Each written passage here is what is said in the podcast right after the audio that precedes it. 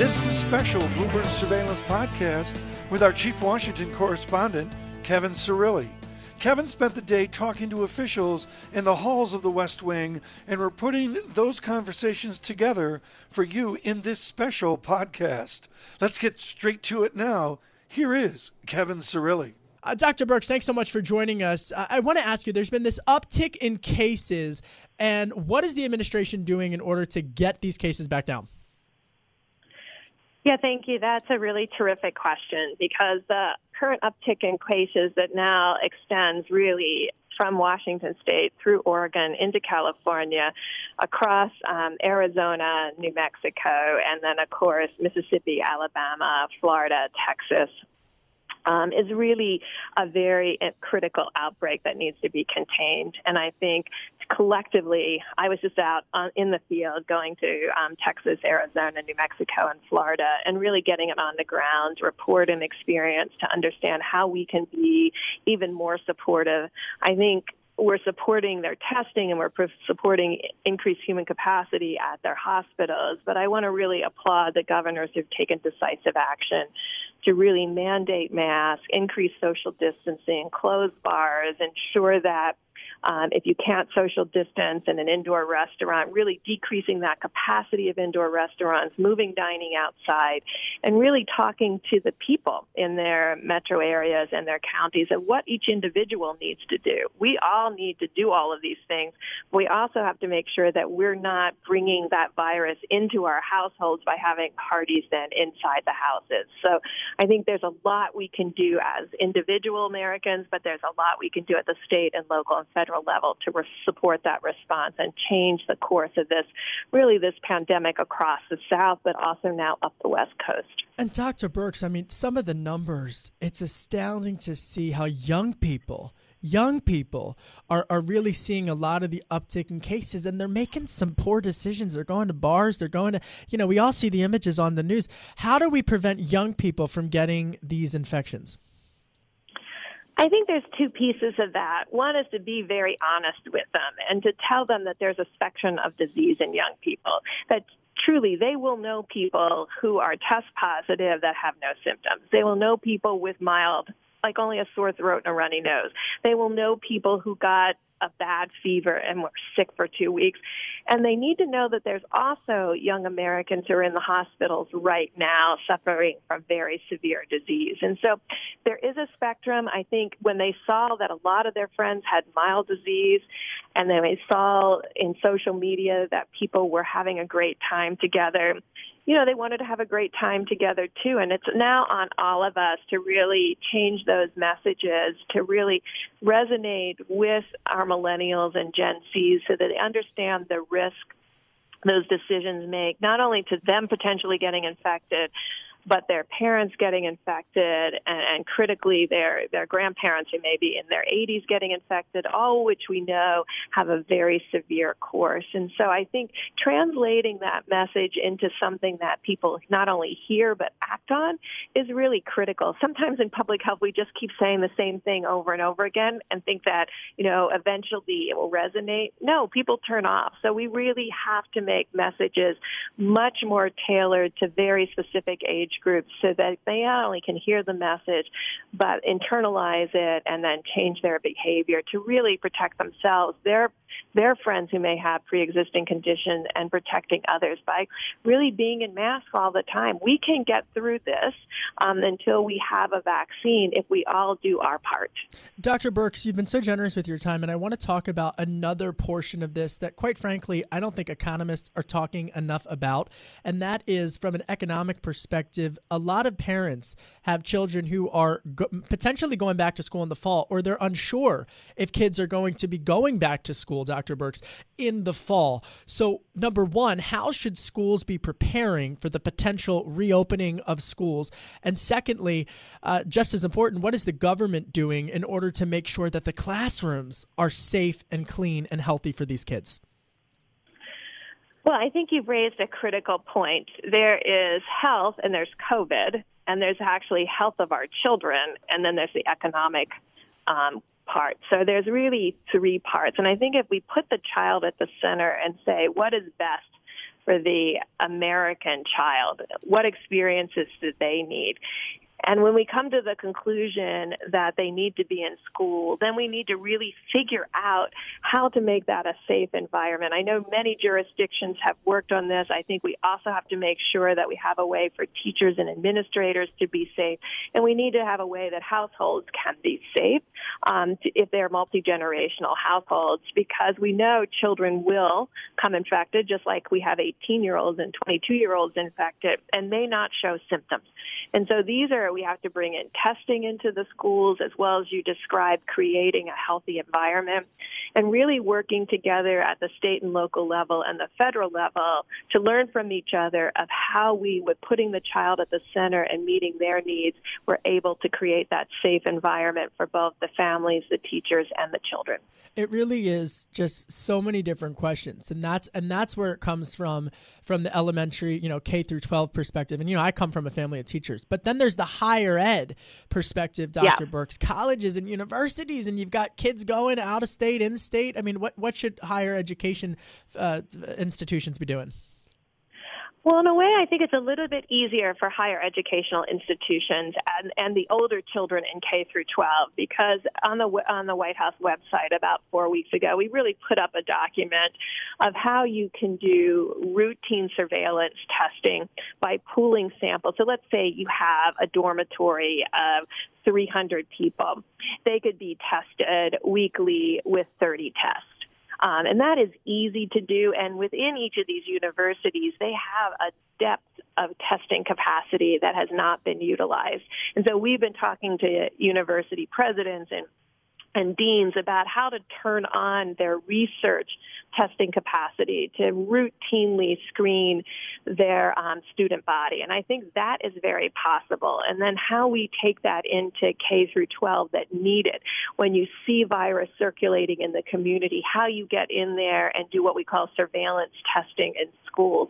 And that can be done classroom by classroom. There's a lot of advice about how to keep students in um, specific cohorted classrooms. And so if there's only infection in that particular cohort. They may have to quarantine for two weeks, but the rest of the school can continue to go. We know how to do this. We have the science and we have the technology. We need the will to bring this type of innovative testing to our K through 12s and to our universities and colleges. I've got one more question for you because you've been so generous with your time, and I'm incredibly appreciative. Dr. Deborah Birx is on the line, and of course, she is uh, she is. Uh, the, one of the top diplomats in America physicians who is really driving uh, behind the scenes as well as sometimes publicly uh, the the White House coronavirus response. Uh, and, and you have deep experience with this because of your experience and, and how the United States handled HIV and AIDS and whatnot. When we do get a vaccine, you know, when, not if, when, how is the administration preparing so that everyone can get one and that there's no socioeconomic dispar- uh, uh, questions that come into account, but that every that it's equal distribution. How are, are we preparing for the vaccine? I think the evidence of what this administration has done for making testing free, for making care when it wasn't affordable or people didn't have insurance um, free, um, so that everybody can get what they need to protect themselves about the virus. I'm sure similar will happen with vaccination. Just a couple comments on vaccination. So there are vaccines that do what we call sterilizing immunity. It prevents you from getting infected. That's a more rare vaccine. Most vaccines prevent you from getting disease. And what do I mean by that? You could get a low grade infection asymptomatic, last 36 to 48 hours. You clear the virus you're fine. And so many of these vaccines may work in that way. And so then we have to really make sure that with the first available vaccines that we're immunizing the cohort and the cohorts most susceptible to severe disease. And we know who those are. We know particularly long-term care facilities, nursing homes, people in closed settings like prisons. Of course, it would all be voluntary, but we want to make sure a vaccine go to the most needed. CDC is working on a generalized distribution plan that gets it because they're used to doing it for flu to gets it to all across America. But I think Americans would understand that we need to prioritize the groups that could have the most severe illness first and then work our way through the rest of the United States to make sure that everyone has access. All right, Dr. Birx, I will leave it there. We're joined by Secretary Azar, and I want to ask you about this executive order that uh, Chief of Staff Mark Meadows talked about yesterday in terms of prescription drug pricing. Can you give us any details? Well, uh, I make it a business to not preempt the president or the chief of staff. So uh, uh, I'm gonna I'm gonna leave any actual announcements uh, to them. But suffice it to say, the president has been deeply committed to getting prescription drug prices down. We've approved historic levels of generic drugs. Drugs. Um, we've seen prescription drug inflation flatten from where it had been uh, before he before he took office and before he laid out the blueprint, where it was I think about five percent on average inflation to now we're basically flat, zero percent inflation. But he remains committed to leveling the playing field internationally and stop foreign free riding where they don't where other countries don't pay enough for their drugs and we pay too much uh, to ensure that we decrease what people especially our senior citizens pay out of pocket for their drugs. And he's deeply committed to the concept that people should have the freedom to get their drugs, import them from abroad if they can get them in a safe, effective way that reduces their cost. Well, that's what I want to follow up on because we, we he there's also been some reports about potentially more executive orders as it relates to uh, to manufacturing, and I've been having conversations with administration officials on the economy as well as protecting the domestic and international supply chain, and that includes, as you're alluding to, Mr. Secretary, that includes uh, prescription drugs. So how how does that what what needs to be done in, uh, between the public and the private sector in order to protect people's medicines, especially if they are parts of it is made internationally, like in China? Yeah, so I think that the coronavirus pandemic has brought home that core elements of our medical supply chain are just as strategic to our national security as, say, nuclear submarines or aircraft carriers are and have to be treated uh, with that same kind of approach, which is to make sure we have core domestic manufacturing capabilities. Now, that means paying for that. That does mean that uh, right now we've seen the supply chain uh, go to low cost areas in the world. Um, as well as areas that have protectionist trade policies that lead to lower prices of goods. Um, so it might mean that we have to use um, our powers under the Defense Production Act or otherwise to fund and incentivize domestic manufacturing to ensure purchasing here of domestic manufactured product so that we essentially um, support and defend a local, domestically based, strategic focus around pharmaceuticals as well as personal protective equipment. Can I can I ask you one more question? Do you have a, a, a timetable on that executive order? I just I want to know if, if we're going to get it a couple weeks, couple days in terms of big pharma. Uh, well, I don't have a timetable for you. Again, I'll leave that to the president to make a decision on when he, uh, when and whether he's going to do anything by executive order. All right, and just and, and just more broadly, I, I so many questions that I get uh, from folks outside of the industry, outside of Washington, is they want to know about vaccine development. They want to know that when there is a vaccine, when there is an effective treatment uh, and vaccine, that that everyone's going to be able to get it when they want. Can you give us a, an inside account as to how the vaccination process and what the government's doing to make sure that people can get that vaccine once it is in the market?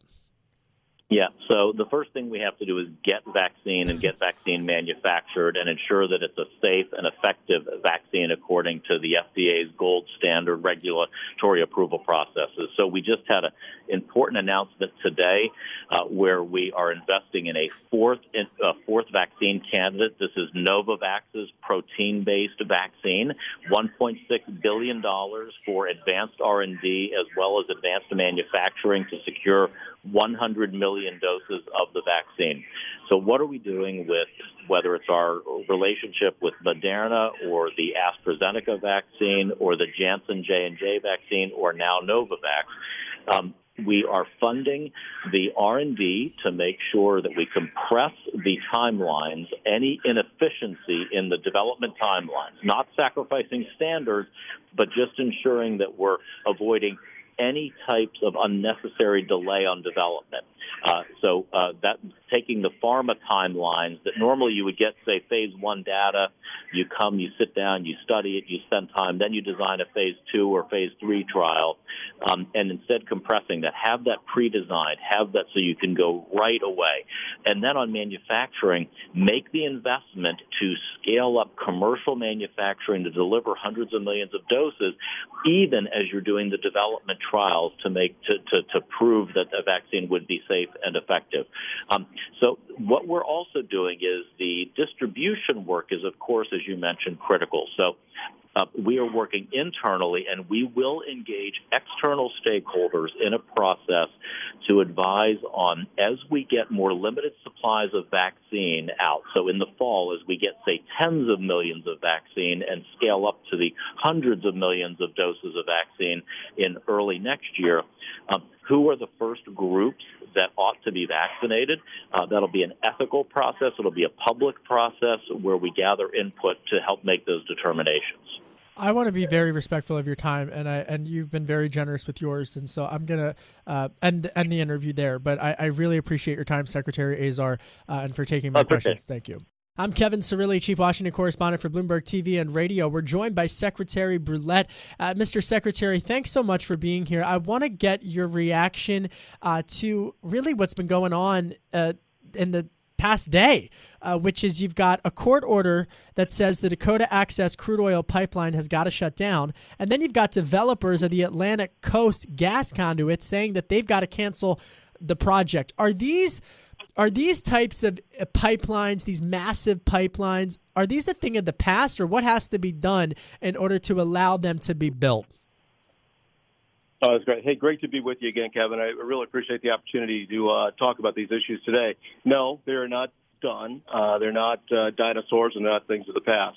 Uh, very disappointing news coming out of um, you know the East Coast with regard to the Atlantic Coast pipeline. However, so you know, look, I understand the decision. It's an economically rational decision. These people have spent three billion dollars over six years. Uh, they want a Supreme Court case, and yet they are still unable to see their way through uh, to develop this pipeline. It's very, very concerning. Uh, we'll see what the next steps are there, but I understand the decision, and while disappointing, uh, um, you know, I think it's a, probably at this point an economically rational decision. I am not quite certain, however, that I understand, you know, what the environmental activists are actually celebrating. Uh, you know, except for perhaps the loss of American jobs and the uh, the loss of access to cheap gas, uh, cheap natural gas down in North Carolina and other places along the pipeline. Uh, not much there to cheer about, in my opinion. With regard to the Dakota Access Pipeline, we'll have to wait and see. I did review the decision quickly yesterday. Um, I assume that the parties that are involved with that are going to avail themselves of whatever legal options present uh, are presented to them. Uh, we'll have to wait and see what those decisions are. But it's very, very important that uh, we we take advantage of these opportunities to create uh, what the president calls regulatory certainty. Uh, and he has directed me very early in this administration to look at the regulations within the Department of Energy, eliminate those that are redundant or simply unnecessary, and we've done exactly that. So we're going to continue that as we move along. You know, even beyond that, we're staring down, Mr. Secretary, the prospects of another economic stimulus ahead of the August recess. What would you like to see included in that? And do you think that more government aid is going to be needed for the oil and gas industry at this point? You know, I think I think what's happening in the energy industry uh, depends on what part of the industry you're talking about, obviously. But you know, with regard to things like oil and gas, uh, we're seeing demand for refined product come back in a very good way, very aggressive way. As that demand curve continues to increase, as people begin to get out and about, as the economies continue to open, uh, we're going to see these guys do just fine. I am so proud of this particular industry because of the innovations that they've been able to develop over the course of the last two, three, perhaps four decades that allows them to ramp up and down their production numbers very, very efficiently. So, you know, I think as we continue to open up, we're going to have a, great, great economic recovery, and energy is going to underpin almost all of it. And and uh, to, to bring it back to what you said, I mean, we're, we're talking macro right now, but to go down to the to the localized level for so many of these individuals, whether they're court cases or whether they're they're you know the back and forth of what's going on on, on Capitol Hill, these are jobs for many people and, in, in parts of the country that have been just completely economically devastated as a result of this pandemic. What what needs to be done to help those refinery workers, to be help to help those uh, you know drillers who want to get back to work. Maybe they are reopening, but they're staring these down the headlines of all of this economic uncertainty. What needs to be done to specifically help them? We need to continue to open up the economy. That's what's going to help them the most, and I think the president is very appropriately pursuing that. You know, with regard to the other government programs, the CARES Act, the Paper, uh, Check Protection Act. Um, all of those programs. I think Secretary Mnuchin and others have done a great job of making those available to the energy industry. I know that many have taken um, taken advantage of or made uh, those programs available to their employees as well as their you know their corporate entities. We need to continue to see that happen as we move along. But first and foremost, you know, the demand for energy is going to fix so many of these issues that we're dealing with right now in the economy. And um, I think the president has done a great job of opening up the economy in a way that protects the health and welfare of the American people and creates the economic activity that we need to see these industries survive and thrive post pandemic. I have two more questions for you, and I'll keep it quick. Why, just on the Dakota Access Pipeline, why is that so critical at a time, especially when there's an energy surplus, surplus in depressed markets, and and along with this gl- greater global reliance on renewable sources? Talk to me about Dakota well, Access. These, sure. Well, these types of pipelines, you think about what they're bringing in, and you think about what their purposes are. You know, in, in many cases, they're bringing in, for instance, crude oil that's uh, necessary for certain refineries here in the United States you know, yep. we talked about energy independence in the past, and we talked about the fact that our production numbers are now very, very high, and the United States is, in fact, independent of many of the the negative uh, consequences of being too dependent upon adversarial nations. But what happens in trade is that certain types of oil are, are very advantageous to certain refineries. And that's what we're seeing in the case of some of the pipelines in the Northeast. Canada produces very heavy crude that is needed at, at these refineries. So bringing it in and allowing that trade to happen is very important.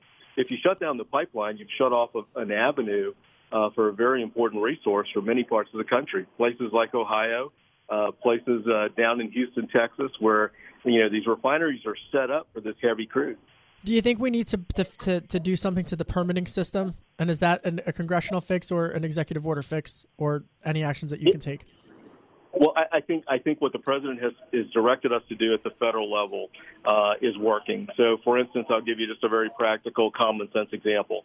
You know, uh, if we have to do an environmental review at the Department of Energy, for instance, uh, as part of the permitting process for an LNG export facility, uh, we take a very common sense step and we say, well, has anyone else already done an environmental review?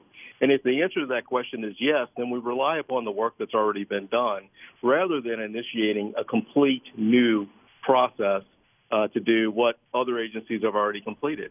Reliance upon their work is a very appropriate step for us to take, and that eliminates millions of dollars in permitting fees, legal fees, other types of costs to these important projects. And final question for you: On uh, earlier this week, Denmark uh, gave the Nord Stream two permission to use pipelaying vessels uh, in order to complete the final stretch of of the pipeline, and this. You know, they're saying is, is only going to enhance their ability to get Russian natural natural gas to Europe. This is becoming more controversial, as you know, Mr. Secretary, by the day, and it really could alter the political dynamics for Europe and Russia, increasing Europe's reliance on Russian energy and therefore have U.S. implications. I just want to ask you where the administration is on this standpoint uh, in terms of Europe and Russia and their energy reliance on each other. I think we're in the same place that we've always been. The president nailed it two years ago when he attended the NATO conference and said he asked a very basic question, a very direct question. He said, you know, wait a minute. I'm protecting you from the very people that you're buying your energy from. Explain that to me. And he was speaking very specifically to German and, and Europeans generally. So, you know, this was in the context of their contributions to NATO, which I understand to be still somewhat deficient. So we're going to continue our opposition to the pipeline. Uh, we appreciate what the Danes are doing. We think it's very important that they apply the European regulatory construct to this particular pipeline, and we're going to continue our pressure on them to insist that they do exactly that. All right, Secretary Dan Brouillette, Department of Energy uh, Secretary, I appreciate your time and, and for speaking with me, sir. Thank you. We're joined by Congressman Brad Wenstrup. He is a Republican uh, serving Ohio. And, and, and Congressman, I want to ask you about the next round of economic stimulus. You know, Leader McConnell the other day was saying that August, he wants to get something done before the August recess. What would be in the next round of economic stimulus? Well, in, in general, I would say what we're focusing on is is a reopening package. In other words, instead of phase four, or five, whatever, that we we're talking about reopening phase one, and and it still addresses the effects of, of, of COVID and its its effects on our economy. And I think that that's going to be the big push. And we're going to continue to look for any of the glitches in the things that we've already done uh, so that we can maintain a, a, and get back to a healthy economy well, whether it's our hospitals, our businesses, our individuals, our small businesses, we have to take a look at all that. We painted things with a pretty broad brush when we first started, and we've seen we've had to make some changes. Extending programs like PPP, I think, is is a great deal for what's going on in America today and the needs that people have. And we have to continue to look at things going in a positive direction and uh, doing and doing it safely. And that's the that's the conundrum so, you know, from an economic perspective, especially as economists, congressmen are talking about there being a stepped up recovery with the with the, you know, positive economic indicators end of Q3 beginning Q4. You know, you've just passed significant other significant uh, economic deals, including USMCA, which recently went into effect. From an economic standpoint, it's not just the virus, but what else needs to be done in order to get a faster recovery? Well, I think that uh, you, will see the administration uh, working with us uh, to to do pro growth things. Um, you know, I I think that um, well, there's so many things to look at, and I know I, that I'm, I'm being kind of vague because there, there there are a lot of opportunities out there, um, and to allow people to uh, continue with the tax breaks to maintain more of their income. Um, but we also have to get kids back in school. These yeah. these are some of the things that we have to do for allow to allow our economy to take place. And of course, we have to do it do it safely. So it's a combination of returning to normal in a in a safe place in a way that people aren't anxious. And and so it really comes down. So much of this is involved with health, right? And so as as you look, we have got to look at the virus itself and continue to go in positive directions medically, which we have done uh, with treatments. Uh, you're seeing far fewer people uh, uh, dying. You're seeing people that have recovered and they have convalescent plasma. that can help the next person. Those are things that we need to do to build confidence in, in our society in general. Um, and we would, and when we do that, we can eliminate some of the other things that have been happening uh, because people aren't at work or they are shut down. We see an increase in suicides, domestic violence, all these things that are negatives for us. So we have to take a look at, at those and make sure that we can reinstitute normal life for a lot of people so that people can go to work because their kids are taken care of at school and afterwards. And all of these things come into play. We have a shortage of, of, of daycare providers. That's a problem for our economy because you can't return to work and just leave your kids at home. All of these things have to be addressed, and I'm going to look for incentives for those types of programs and to encourage more people to go into those fields because there's a definite need there. And if we don't, if we don't address every component of this, Eh, people just can't all return back to work. But I am encouraged by the numbers that we have seen in the last couple of months. And Congressman, I want to pick up on that point because, it, it, from an economic standpoint, here we are staring down the next round of economic stimulus negotiations ahead of the August recess, eh, and and and you you mentioned about the psychology of the American worker in terms of going back to work. Part of that includes sending your kids back to school and having faith that the school, not even, uh, but, but being reassured that sending your, your kids back to school, back to daycare, back to, you know, elementary school, high school, that they're going to be safe. And so you, you talked about providing incentives for these schools to be able to get access to to clean facilities and whatnot. How important is that be, to, to, to reopening the economy? It's really important. And you talk to anybody that has employees, especially in small businesses, and that is one of their major concerns, and it's going to be a limiting factor. So we've seen good numbers. We want to see the numbers going up, but those are the things that come into play. And so I represent both urban and rural areas, and it's a very different environment in, in each. I have some counties where their hospital maybe has had zero admissions for COVID or one and and w- only one death and that was with comorbidities. And so they're not understanding the same way uh, an urban setting is where you have higher numbers and you have deaths. Cincinnati is not the same as New York and my rural areas aren't the same as Cincinnati. So how we go about doing that really is going to involve good medical decisions at the local level to build the confidence of, of parents and of kids going to school. The desire is there. I have seen that tremendously. The desire is there to return to that normal. And we just have to do all that we can to allow, especially at a local level, people to provide the safety that's necessary and the confidence of that safety if they're going to go back to, to work and and be able to send their kids to school. But at the same time, what's really important on people's minds is they don't want their kids missing out on their education. Yeah. And so it's a combination there. So it's a very holistic approach that we need to take because it's not just about the virus. Are we going to have a generation of kids that were uneducated because we're not letting them go to school? That's a problem. And I can tell you is you know I'm lucky. My my son in kindergarten, uh, we we get his his teachers online every day, and we have his classwork online every day, and we can print the programs and do the work with him. Not everyone has that capability across America, and it, we have to recognize that, and that's why the importance of continuing to educate our children is really important, especially for our workforce, not only for today, for parents that are working, but for the future in, in our workforce. Yeah. Congressman Brad Wenstrup's on the line. He's a Republican and he serves uh, for Ohio's second congressional district. He's also an Iraq War veteran and serves as a member of the House uh, Select Intelligence Committee.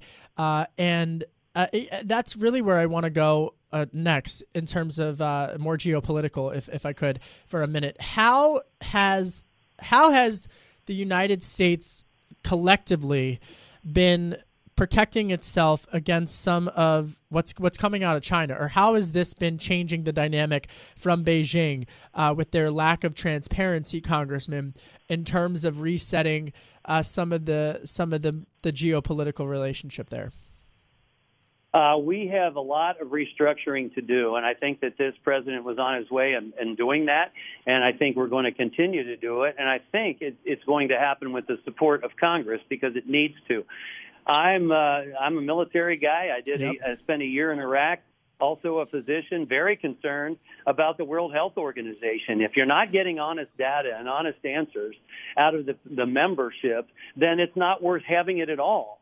And we should just try to gather our own data as best that we can and and so that's a recognized problem, and I and I think the president was right to respond to that in some ways and let it be known that we're not going to tolerate this this type of bad behavior when it comes to the health of humankind.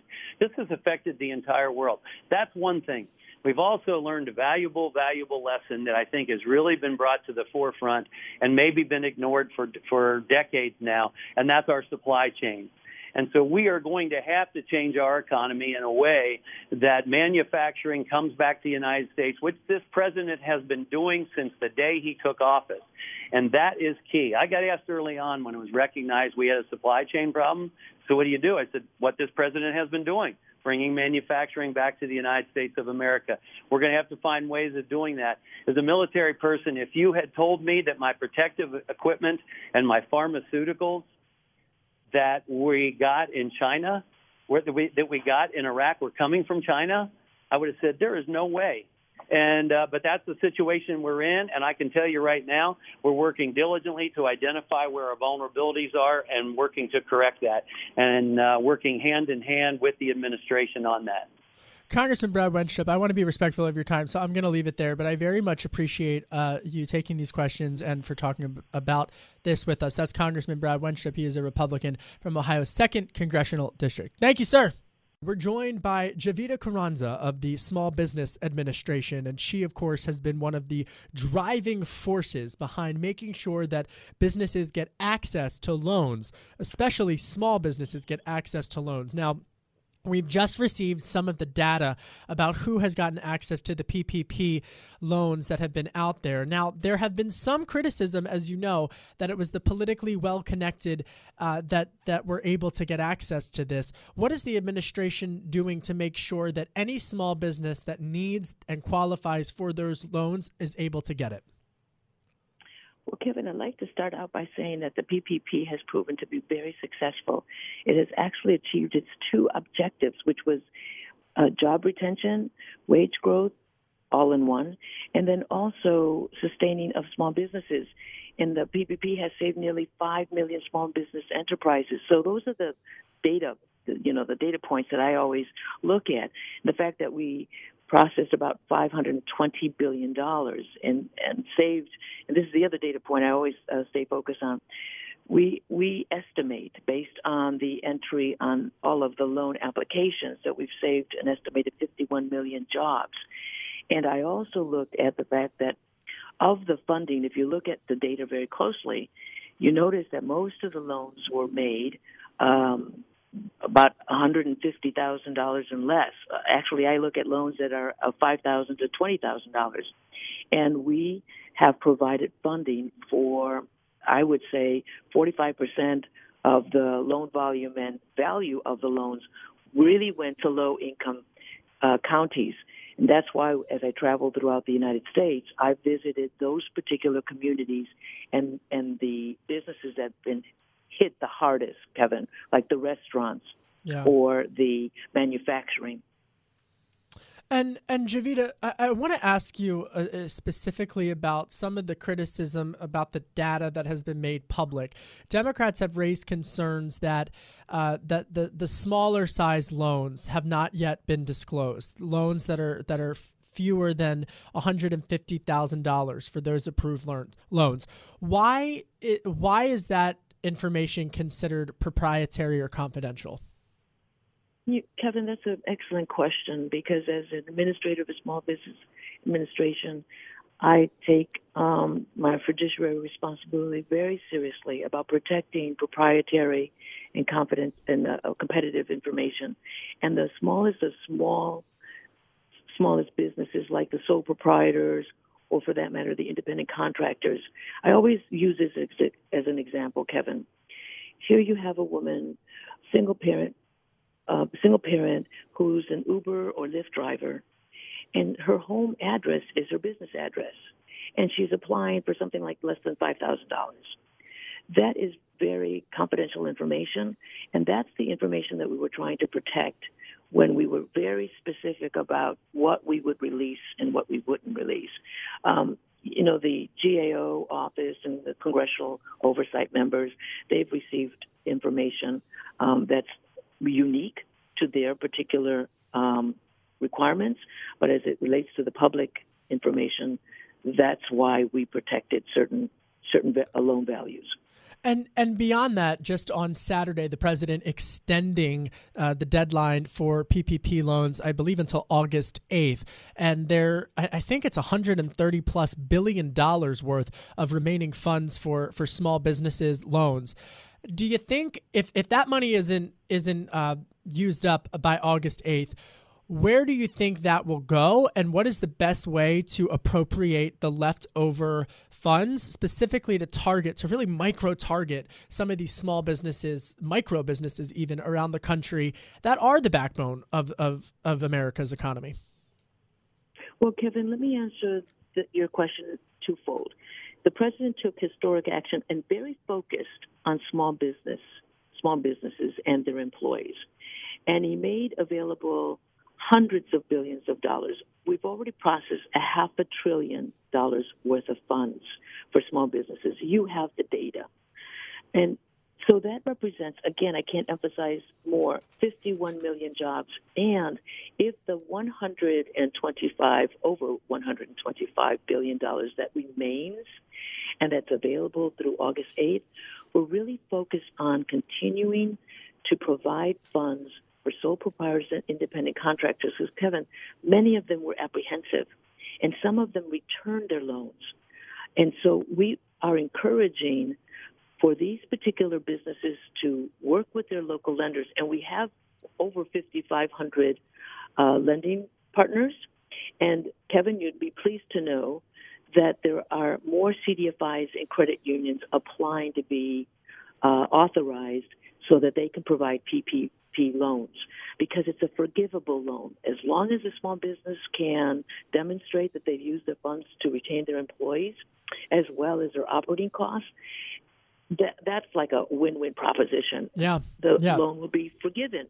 So I really expect maybe a slow intake, but um, definitely more businesses, unique businesses, will be applying for these loans. Again, uh, over 125 billion in the PPP loan portfolio, but also we have the disaster loan portfolio, which is called the economic injury disaster loan portfolio, the COVID that has, mm, I'm going to say, about another 80 to 90 billion dollars available for small businesses.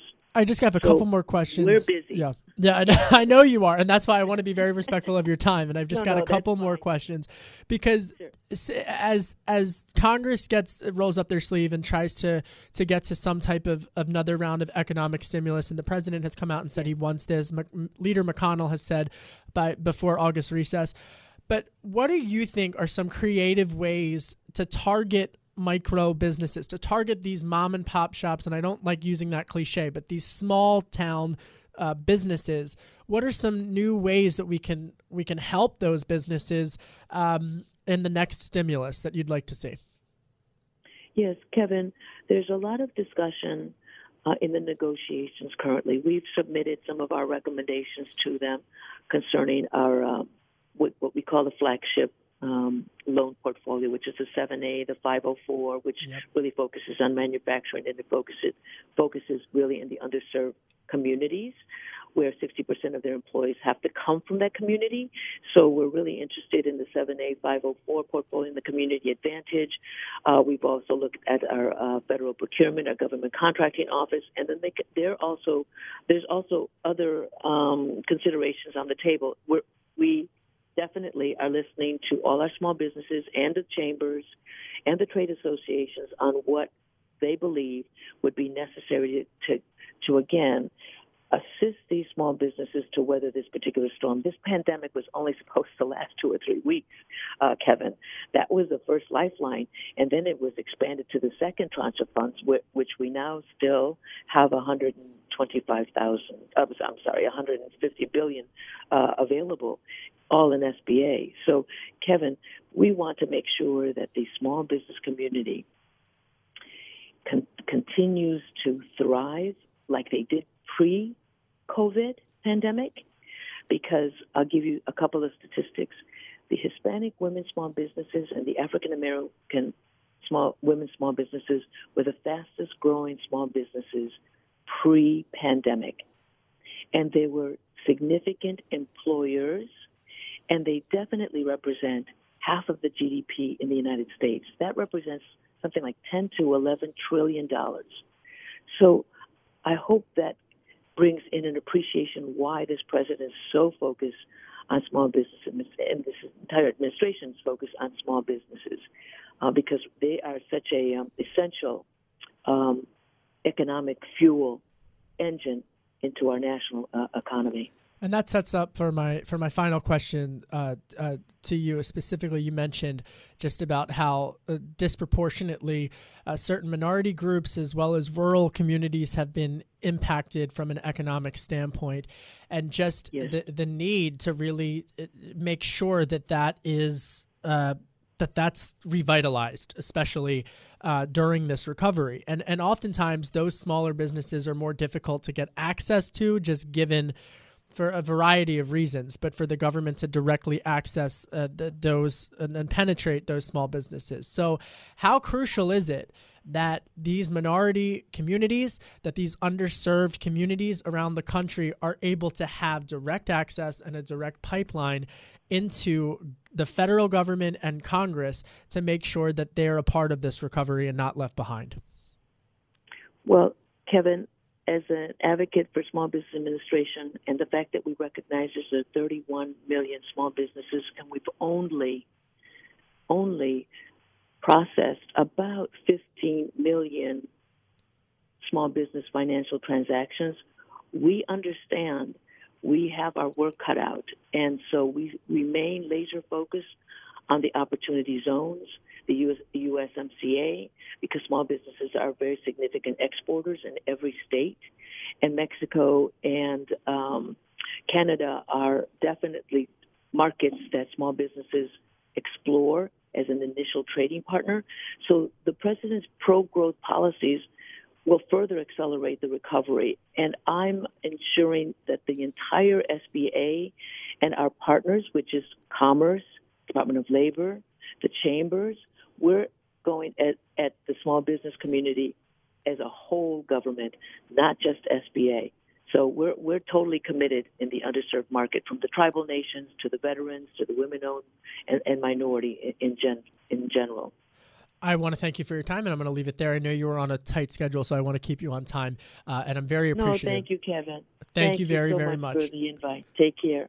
I'm Kevin Cirilli, Chief Washington Correspondent for Bloomberg Television and for Bloomberg Radio. We are joined by a spokesman for President Trump, Ben Williamson. Ben, I want to get your reaction to something that I've been hearing a lot from administration sources, and that is to not to, to look at the number of cases that are being reported, but to also pay attention to the case fatality rate of COVID 19. Explain to me why that's important and what the difference is. Well, Kevin, first of all, it's great to be with you. Thanks so much for having me. And that's exactly right. I think those are uh, those are a couple additional metrics that we need to be looking at in addition to cases. It's true that we're seeing you know cases rise in some areas across the country. We have different hot zones uh, that are popping up, and we're we're working with states and localities to deal with that. But a lot of that is because we're increasing testing. You know, we've hit over 40 million tests, I believe the number is now. Um, and as a result of that increased number of testing, you're going to be catching a lot more asymptomatic cases, uh, cases that maybe aren't quite as serious uh, as hospitalization rates may indicate. Uh, and so that's a couple other things that we have to look at is, is number one, uh, what are the hospitalization numbers? And the number two, uh, what are the fatality rates that we're experiencing? And the data does look good on those two fronts. We have one of the lowest fatality rates in the world. I think we're a, a little bit below uh, or around 4%, which is significantly lower than some of our competitors across the globe. And so when we look at that, uh, when we consider uh, the numbers that we're dealing with, those are certainly uh, two of the indicators that we want to look at to see exactly how situation, how serious the situation is. And meanwhile, we're staring down the prospects of another economic stimulus. Senate Majority Leader Mitch McConnell has said he wants to see another round of stimulus ahead of the August recess. Uh, administration officials have also suggested as much. What does the White House want to see included in the next round of economic stimulus, especially as talks for phase four continue to intensify? Well, I, I think we're where Secretary Mnuchin mentioned the other day in his press conference. You know, protect jobs, protect kids, and protect liabilities. Uh, we want any stimulus coming out of Congress to make sure that number one, we make it easier for people to get back to work, for businesses to to rehire their employees, to, to jumpstart the economy and make sure that our economy can get back to normal. Uh, and then number two, we also want to make sure that it's easier for kids to go back to school. The economy can't really open and get back to normal unless schools are open. And we want to work hand in hand with states and localities to make sure that schools can open safely, uh, that children can be safe in schools, and that teachers can be safe in schools. So that's something that we want to address. And then number three, we want to look at liabilities. We want to make sure that businesses uh, can open uh, without fear of uh, liability that will damage their business or, uh, uh, or, or cost them enough where it's not worth reopening in the age of COVID. So Secretary Mnuchin is leading those negotiations. He'll be working hand in hand with uh, Leader McConnell and our, our Democratic uh, counterparts in the Senate as well, and we look forward to seeing where those negotiations go. You know, Ben Williamson's on the line. He's a spokesman for President Trump, working at the White House. He previously worked for uh, the the chief uh, the now chief of staff Mark Meadows, but previously for then Congressman Mark Meadows. So he knows a thing or two about the dynamics of Congress, the Republican Party, and its relationship, obviously, with 1600 Pennsylvania Avenue. But I want to bring it back, Ben, to something you mentioned about schools, because I personally, I don't think economists are talking enough about this and the impact that it has on the psychology of the American worker, especially if they don't feel safe sending their kids back to schools. I mean, how are they expected to go back to work? But then you throw into the mix of, of kids playing with each other, going to schools, uh, you know, and, and, and all of these hosts of different questions. And so you mentioned this, and I, and I want to follow up on it. What does Congress need to do in the next round of economic stimulus to help ease some of the concerns that parents have for sending their children back to the classroom? You you hit the nail on the head. It, this is one of the more uh, under discussed topics uh, in all of Washington D.C. as far as the impacts that, that reopening schools uh, has not only on the economy but but on on mental health, on the on the uh, fabric of communities, on psychology of both kids and parents. It's not just parents having the freedom to get back to work and, and provide for their families, but it's it's kids. It's kids being out in the community. It's kids playing with each other, learning, uh, uh, schools are such a huge driver of, uh, of our success economically as a country. You're exactly right about that. And so, what Congress wants to do, I think Kevin McCarthy had an op-ed on this, kind of explaining a little bit about what what uh, what we want to do. But we want to work hand in hand with states and localities to make sure uh, that they have both the funds and the resources uh, to open up safely. And what that looks like, uh, we won't get out ahead of of the negotiations. It could look like any number of of safety measures, but but we want to make sure that, that from from Pennsylvania Avenue that we're there for states uh, and local governments to make sure they have uh, measures to protect kids, and then also work with Congress uh, if funds are necessary to do that. We're we're willing to be right there with them to make sure that kids can get back to school so that uh, life can get back to as normal as possible while we deal with uh, ultimately therapeutics and a vaccine for COVID. I'm Kevin Cirilli, okay. Chief Washington Correspondent for Bloomberg Television and for Bloomberg Radio, and we're joined by CMS Administrator Verma. Uh, thank you so much for being here. I, I want to ask you uh, on November 1st of 2019, CMS issued a final rule which would enact payment restrictions to non evaluation and management services in the Medicare system after COVID and seeing the need for some of these health services, do you think that rule's got to be postponed until until we are through this, or do you think we could still follow through with that? Well, it's a couple of things to know about this rule. First of all, this rule was trying to reduce the burden that physicians face every day with the Medicare program. We know that there's just a lot of challenges in billing, and they, they spend, you know, unfortunately, more time away from their patients. And this rule is designed to give them more time, face to face time with their patients. Um, the other thing that it does is it, it really reimburses physicians for the time that they're spending with their patients. A lot of times, the way the system has worked in the past is that it doesn't really advantage those providers, our primary care doctors that are on the front lines dealing with our patients that have multiple comorbidities. You know, a lot of our patients now have diabetes, hypertension, and a lot of different disease issues all going on at once. And they need more time with their doctors. And so the changes that we made um, reimburse providers for spending time with their patients and reducing their burden. So, and, and, and even during this, and you know this, Administrator Verma, during this crisis, the elderly have been incredibly, incredibly impacted, both from a psychological perspective in terms of not being able to be with loved ones for their own safety, uh, and and and economically as well. Uh, and I'm I'm curious about Medicare and whether or not you think, as we stare down the potential for another economic stimulus, whether or not Medicare payment increases might be something on the table for right now. You know, one of the things that we've done in the Medicare program is provide accelerated uh, payments for our providers. So if they've had trouble, our healthcare providers have had trouble with finances, they've been able to seek loans from the Medicare program. The other thing that we've done is so that the president's been focused on and and uh, he is, is signing the CARES Act, and that actually provided $175 billion to providers across the country. We know that providers have been hit hard. They have increased costs for personal protective equipment.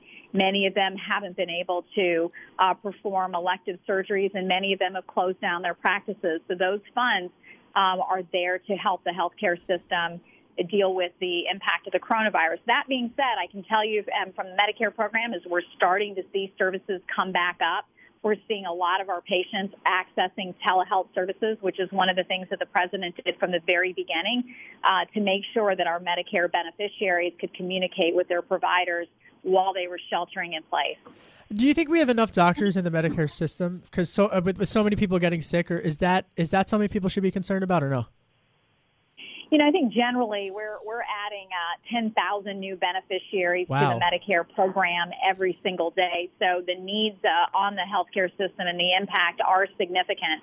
But that's why the president has been focused on workforce challenges. That's why we've been providing more flexibility to the healthcare system, especially during COVID, so that we can augment the workforce. We're allowing providers to operate at the top of their license, whether it be our nurse anesthetists also providing more flexibility for nurse practitioners so that we can make sure that, um, especially those uh, hot spots and areas, are able to address the surges and that they have the capacity to address the healthcare needs of their communities. CMS Administrator Seema Verma is on the line, and and you know I'm struck by this because we hear of all of the heroic incredible frontline workers who are just really, you know, they're risking their lives. They're working these incredibly long shifts. And then I get angry because I hear about the fraudsters and I hear about people mm-hmm. taking advantage of of whether it's the elderly, whether it's it's uh, folks, you know, anyone really, you know, and they're being fraudulent and they're tricking people into making some telehealth payments. And you know, I know that this has been something that you've really you know pushed back against and, and been trying to stop. So what are what are policymakers what are you doing in order to make sure that people aren't being it's it's crazy to me but that people aren't falling for these fraudsters yeah, well, it's disappointing that those fraudsters would try to take advantage it's of awful. the American taxpayer during this very difficult time. You know, we have waived um, hundreds of regulations so that the healthcare system could work better, more efficiently, especially during this time of crisis. And unfortunately, people are taking advantage of it. I can tell you at the agency, that we have focused on a very strong plan that for every waiver, for every flexibility, we have a plan to track potential fraudsters. So in telehealth, we've already found some people that were billing for more services that were humanly possible in a 24 hour period. So, you know, rest assured taxpayers should know that behind the scenes we're looking for those individuals and we'll do everything we can to, um, to, to bring them to justice. And just a final question for you on the issue of telehealth. I mean, it really is the future of medicine. What what uh, I I would argue it might be one of the legacies of the of this horrible pandemic is that it's telehealth has really surged to to reprogram really how we view getting access to to our uh, healthcare. But what what advances have been made in the telehealth field during the last couple of months?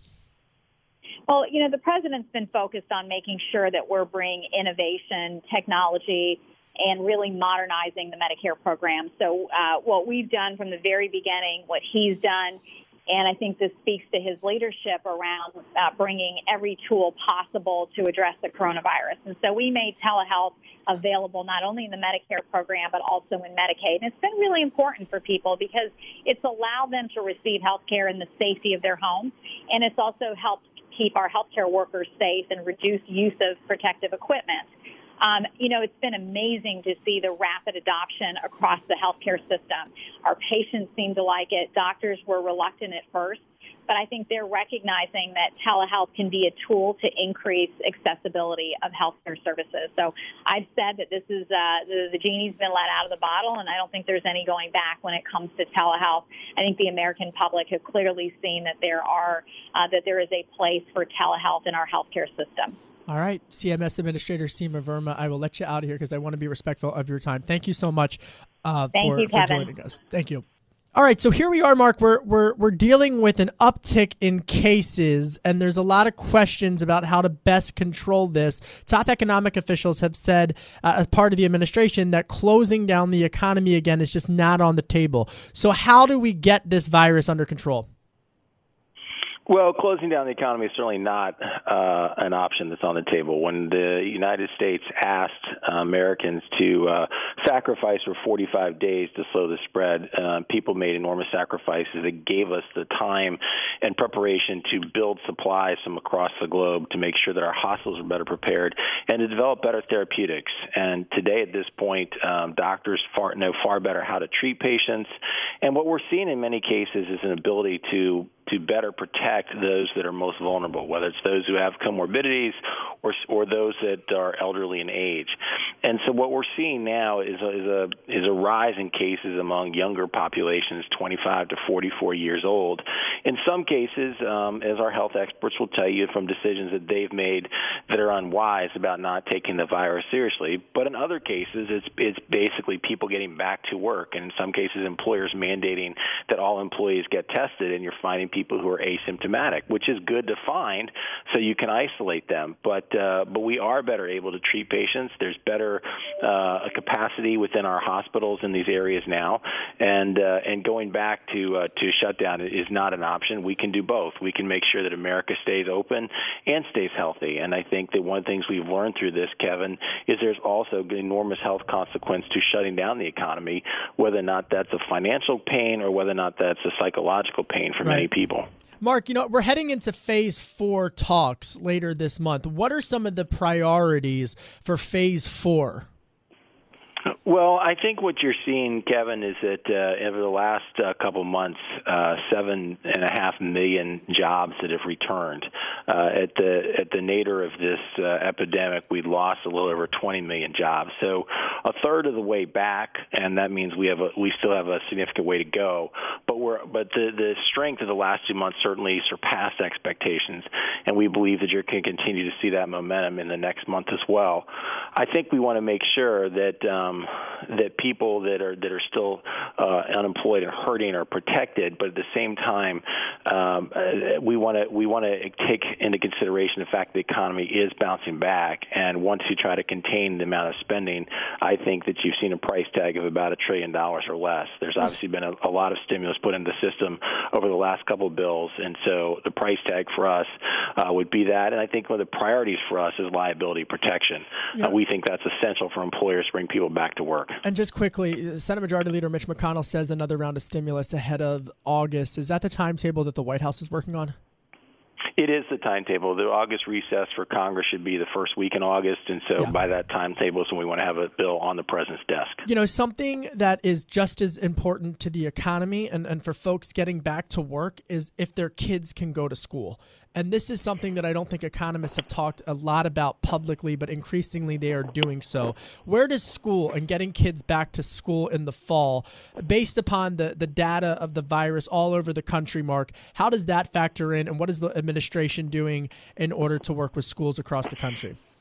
Kevin, it's a great question. You're exactly right. I think there's not been enough attention paid to that to this point. Today, the White House is devoting almost an entire day to exactly that question. The Vice President will be leading a call with all the nation's governors this morning to talk about the importance of making sure schools are reopened in the fall. Additionally, there'll be a summit here at the White House uh, throughout the afternoon that'll uh, culminate with the President and Vice President giving remarks. But recently, the American Academy of Pediatrics came out with a study that said it's essential that children need to get back in the classroom because developmentally they'll fall behind. But as you mentioned, it's also and critically important that if parents, if kids are not able to go to school and parents are home with their kids, they're not able to get back to work, and that that's a big uh, challenge for our economy too. And so, what we found is all the evidence says that, that actually the coronavirus is less of a health risk to people under 25 years old than the average flu is. Conversely, it is a greater risk to people at older populations. But for children, it is a very, very low risk, and it's something that we should be making sure that our children are back in school across the country this fall. All right, final question for you because you mentioned therapeutics, and I, I, I want to ask you about hydroxychloroquine because there seems to be this this new uh, interest from from President Trump about hydroxychloroquine uh, and and FDA. Talk to me about how the FDA is streamlining regulations or really cutting through regulations in order to get some of these therapeutics uh, more quickly, uh, and and what the administration is doing on the therapeutic front. Well, uh, Dr. Hahn has done a phenomenal job as head of the FDA in helping to streamline and cut through some of the red tape. And there are right now um, more than 140 products in the pipeline uh, that we should anticipate many of them getting approved before the end of this year. And you've seen many already actually come online. I think the most promising, candidly, in trials that we've seen is blood plasma.